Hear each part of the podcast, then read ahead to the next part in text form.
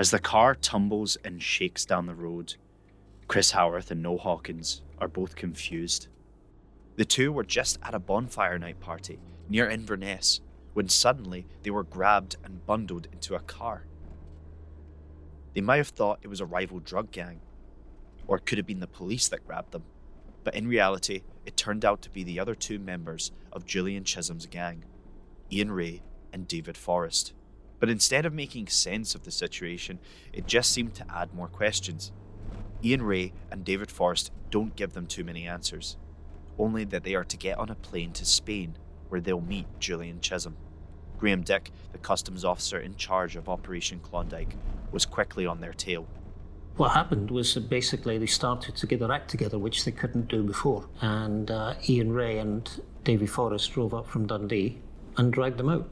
Um, and then picked him out and then drove him straight down to Edinburgh. And they were on a plane before they knew what had hit them, and uh, they were going to Spain. We had a surveillance team at the airport. We saw Julian pick up uh, Chris and Noel, and they left the airport, and they, we immediately lost them. The Spanish police lost them, and we didn't have a clue where they were. The Spanish police lose Howarth and Hawkins, and from there on out, Graham was in the dark. They don't see the two men until over a month later when they suddenly appear back in Scotland, back in the fishing village of Ullapool, overjoyed and with suntans. Graham realised then and there that the two had already pulled off their big score. We wanted to find out what happened in that month long gap in this story. There are only a few people who know exactly what happened to Chris Howarth and Noel Hawkins after they went missing. Chris Howarth was one of them, but he wouldn't publicly speak about his story until 2002 when he met a journalist named Eugene Costello during a paragliding event of all places. There were a group of people there, and one of them was a tall chap. He was wearing uh, jeans and a sort of khaki jacket. Um, he looked a little bit rough and ready. And I got chatting to him and went for a beer afterwards. And he said, So you're a journalist? And I said, I am. And he said, Well, I might have a story for you.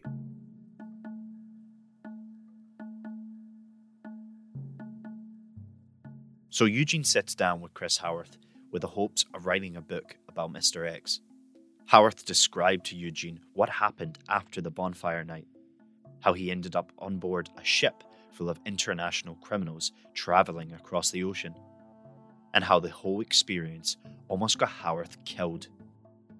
I'm investigative journalist Brendan Duggan, and from the Courier and the Press and Journal, this is Hunting Mr. X, the true story behind the biggest drugs importation in Scottish history, and the man who masterminded it all, Julian Chisholm.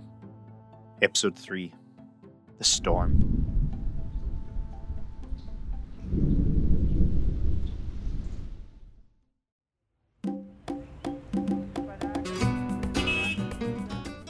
Howarth and Hawkins arrive in Spain and meet Julian Chisholm, who tells them to head to the Costa del Sol and wait in a hotel called the Pension Armando Hotel. Whilst writing his book, Eugene Costello visited the Costa del Sol. Even today, the southern strip in Spain is known as a hub for international criminals. Yes, well, I mean, there's no secret that the Costa del Sol is the hiding ground for a lot of criminals on the run. You know, it comes up in the press every week that another uh, gangster has been caught and arrested in the Costa del Sol. As Howarth and Hawkins wait for their next instructions, it's no surprise that they feel a bit out of the loop. First, there was the car pulling up to the bonfire night. Then there was all this waiting on the Costa del Sol, with no more information about what the score actually is. The whole thing felt very cloak and dagger. And that's exactly how Chisholm liked it. I was recently interviewing another drug smuggler who told me that one of the best lessons he ever learnt was never let A know what B is doing or that C even exists, so that you silo all information. People only know what bit of the operation they're responsible for. And the idea is you don't let anybody know the overall master plan because that leads to the risk of exposure. The information Howarth and Hawkins do get is how much they're going to be paid. Chisholm tells Howarth and Hawkins this isn't going to be like their typical cannabis run, but that Howarth will be paid £150,000 and Hawkins 75,000. In Eugene Costello's book, Howarth is quoted saying whilst he didn't know what the job was exactly going to be, he knew, just by the money, that it was going to be big. Back at the Pension Armando Hotel, after two days of waiting, Chisholm arranges Howarth and Hawkins to be driven down to Gibraltar, where they were told to sit and, you guessed it, wait some more. Howarth took Eugene to where he was told to wait over a decade later, near a place called Casemate Square near the harbour. So he took me to the point where he had been told to wait, which was down in a dark corner of the harbour. Um, and what he told me was that suddenly, quite late at night, a, a boat silently approached and a figure popped his head up and said, Get in the boat. So they jumped in this launch and they were taken out to a tanker that was moored out, outside of the harbour. The tanker Eugene is talking about was a large boat called the Dimar-B. The Dimar-B was a relatively large tanker, which would have ordinarily be used, I suppose, for uh, fruit and pro- produce, that kind of thing. Howarth and Hawkins arrive on the Dimar-B and meet the crew. Julian Chisholm, of course, is nowhere to be seen. He would never get this close to the action and was instead many miles away on land. Instead, Chisholm had hired someone else to captain the operation, a man named Francisco Jose Bu Torres. The captain was a chap from Galicia, and in Galicia, uh, there is a sort of tradition of smuggling and piracy and that kind of thing. Howarth and Hawkins go into the ship's control room and find the navigational equipment, pointing them towards South America, not Africa like they had thought. As the ship takes off, they are finally told the plan. The plan is not to pick up cannabis, but 500 kilograms of Colombian cocaine from the infamous Cali cartel.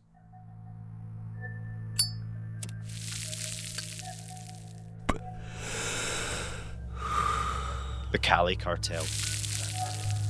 This Colombian cartel were one of the biggest names in the exportation of cocaine to the rest of the world. They had already become the dominant force in the US, and in the 1970s they were being credited for popularizing cocaine in major European cities. By the time they were dealing with Chisholm, they weren't even at the height of their power. That would come in the next few years when they would own 80% of the world's cocaine market at the height of their multi billion pound drug trafficking network. They feared nobody, not politicians, not police, so, what was Chisholm doing partnering up with the Cali cartel? I asked investigative journalist Dale Haslam. So, how, how did he become involved with the Cali cartel? What was his strategy there? To this day, nobody's ever really been able to find out how Chisholm forged links with the South Americans it's fair to say that it's very much in his character to be always ambitious, to be looking at the, you know, I'm at this rung common ladder. How can I climb to the next one? And then he's achieved that. He's done well for himself, and a lot of people would say, "Oh, I've done well for my, myself. I'll stick here." But always was Chisholm always on the lookout for the next rung on the ladder. So we don't know how he forged that link. Very much in his character. For Chisholm to link up with the Cali cartel was a huge step from smuggling cannabis into Ullapool. He was now going to be smuggling 500 kilograms of cocaine into Scotland, upgrading the risk, but also its reward. I mean, we're talking 100 million pounds worth of cocaine, the biggest ever drugs run into Scotland in history. Nobody had ever attempted this. It's bold. Chisholm's ambition was very much driven by greed, not naivety but by seeing the people above him in these social circles and thinking, I want a piece of that. And that's why he was always so bold in in risking it, in, in moving to the next step. Back on the Dimar-B, which is now on its way to South America, Howarth and Hawkins get to know their new crewmates. But they're in for another surprise, courtesy of Julian Chisholm. They learn that Chisholm, in his desire to move up in the drugs world, has hired Francisco Torres who isn't just a drug smuggler, but a supporter and member of ETA, a Basque based terrorist group. Torres would sail these these boats around the world and he would he would do deals with whichever gangsters uh, offered to pay him money. He was he was very much a mercenary operator. It's possible that Torres forged some kind of link with uh, with Chisholm, and then he introduced him to the Cali cartel and said, "We can help move their shipment to your to your market, and let's do it." It's possible that that happened. We don't know for sure, but we think that's what happened. It's safe to say Howarth felt out of his depth. He exclaimed as much to Eugene. Well, it didn't sound like he particularly enjoyed it. He didn't particularly like anyone, and they didn't particularly like him, is the impression I got. Howarth had a tough time on the Dimar-B. He clashed with other crewmates and the captain Francisco Torres. One day during the voyage, Torres invited Howarth into the captain's quarters for a talk. And tried to have a talk with him to say, you know, you've got to calm down.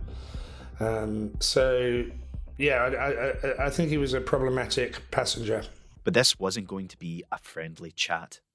Francisco Torres was very, very mercenary. Money was the bottom line for him, and he would do anything and hurt anybody if it meant achieving that. In, in a very, very sinister moment, Torres welcomed Chris into the captain's hall and he showed him some things. He showed him some uh, uh, Nazi memorabilia that he said that the cartel had given him, some some plates.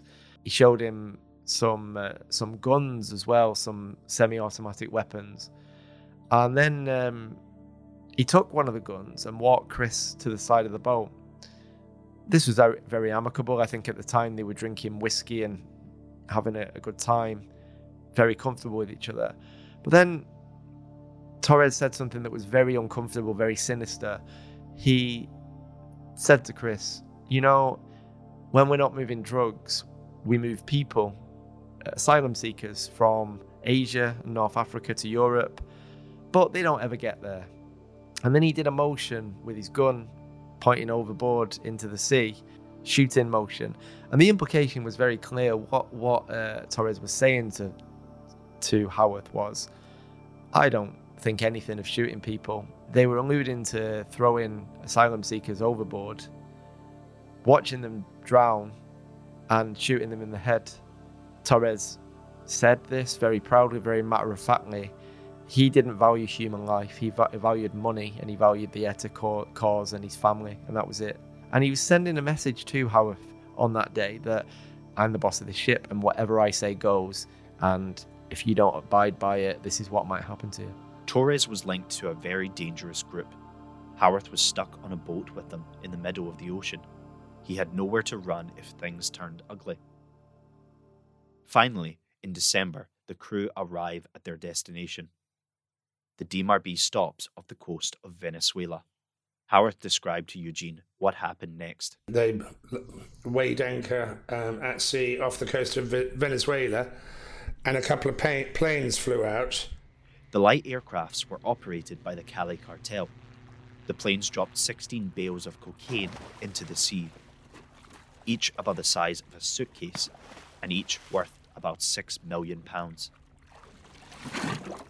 and they pushed these bales of cocaine out of the side of the plane into the water where they fished them out with long hooks. Cali Cartel packaged all their cocaine in Gucci bags as a symbol of its quality. Another practical joke they had was how they put pictures of the Colombian president Virgilio Barco on all their packages. President Virgilio Barco had just declared war on the Cali cartel, and this was a way of mocking him. So Howarth and Hawkins were now on a boat with over 100 million pounds worth of cocaine, and it was all heading back to Scotland. On their way back to Scotland, if they ran into some trouble, such as police, the boat was actually installed with a failsafe. Here's Eugene Costello. And they'd set up a sort of ingenious contraption on the ship, which is they had two rails at an angle sloping down to the edge of the boat, and a trolley on the rails that was tied to the mast, and they put all the bales of cocaine on there, and the, and they had a little gate at the end. So the idea being that if they did get caught, they could open the gate and somebody would just cut the rope with a machete, and the trolley would bundle down the rails and drop to the bottom of the sea. Whilst they're on their voyage, what is Julian Chisholm doing? At the time, Julian Chisholm was actually in Spain. He was uh, lying low. He'd never get his hands dirty. He would never be on the front line. He was the man that moved his chess pieces around the board, but he would never be on that board himself. He knew that if things all went south and the gang got caught, there was nothing linking them to him. So while all this was going on, while they were doing the dirty work, he was many miles away. After the Spanish police lost Howarth and Hawkins, Graham did all he could to catch up. He had his team keep eyes on the two boats they knew Chisholm used for his drug runs, the Eastray and the Sheerwake, expecting Howarth and Hawkins to arrive. We expected they would turn up at one of them, and they didn't. And they just disappeared, and we had no idea. We were doing everything. We were trying to identify every yacht that we could find. And we didn't find anything suspicious. And we, we didn't know where they were. We had nothing at all to go on. But of course, we know now that Graham was looking in all the wrong places. For the first time, Chisholm was actually a step ahead of them, and Graham wouldn't realise his mistake before it was too late. We thought that Chris and Noel were on a vessel coming back to Scotland. We had no doubt. The problem was that we thought that that vessel was coming from the Mediterranean area rather than from across the Atlantic. But he was keeping an eye on the transportation team, which was Ian Ray and David Forrest. But we still didn't know where um, uh, Chris Howarth and Noel Hawkins were. So we knew it was coming together. We knew they were getting ready. We knew that the landside transport people, Ian Ray and Davy Forrest, were starting to get their act together. He knew they would be the final step in Chisholm's operation, the ones who transported the drugs. So for now, if Graham couldn't find Noel Hawkins and Chris Howarth, he would keep his eyes on Ian Ray and David Forrest. It's just before Christmas 1990. In the middle of a Scottish winter, the Dimar-B sails into Irish waters. It moves through the Minch and close to Clashnessie Bay near Drumbeg, north of Ullapool. The weather is atrocious. There's heavy snow and a storm is brewing. Chisholm makes radio contact with the Dimar-B only to find out that there's another problem between Howarth and Torres. Torres was refusing to get any closer to Scotland. Instead, he and his crew were going to packet the cocaine onto an inflatable boat for Howarth and Hawkins to make their own way through the storm. Howarth was not a fan of this idea.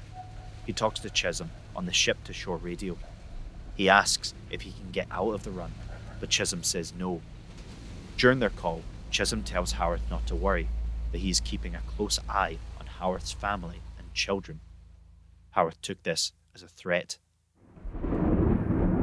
And then, like offloading dead weight, the two were cast out to fend for themselves, along with a hundred million pounds worth of cocaine. Howarth and Hawkins try to make their way back to Ullapool. If they can just get past the reef along Ullapool, they would have a better chance of making it the sheer force of the waves threw the boat up into the air. Then, their motor ceases in the middle of the ocean. A tailing rope from the Dimar-B is caught in the propellers, tangling it up. The two men have to reach into the water, holding on against the crashing waves to untangle the rope. At any point, the water could choose to grab one of them and pull them in, or grab some of their cargo for itself. Finally, using a knife, they manage to cut the rope away.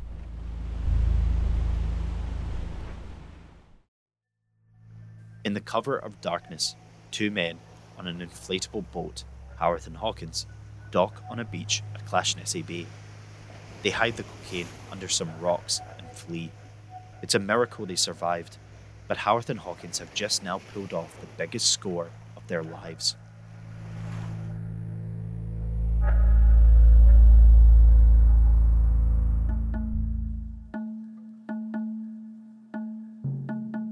The same day the two return home, Graham receives some intel that Howarth and Hawkins are back.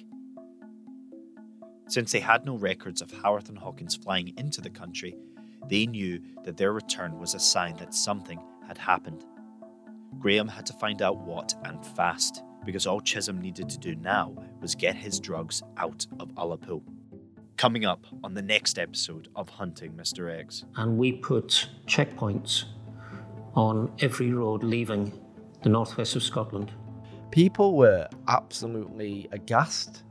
And I think that's why the sentence was so high to warn people you can't just come into Scotland and do this sort of thing. There were people going to, um, had been hired by the Colombian cartels to, to kill Torres. Hunting Mr. X is a DC Thomson production from the titles of the Courier and Press and Journal. You can listen to the whole series on all your major podcast platforms. If you enjoyed this episode, subscribe to the series so you never miss an episode. And why not leave us a review? And for more Mr. X content, you can log on to the Courier and the Press and Journal. And for more Mr. X content, you can log on to the Courier or the Press and Journal. Hunting Mr. X is presented and co produced by me, Brendan Duggan. Original reporting by Dale Haslam and co produced by Morven McIntyre.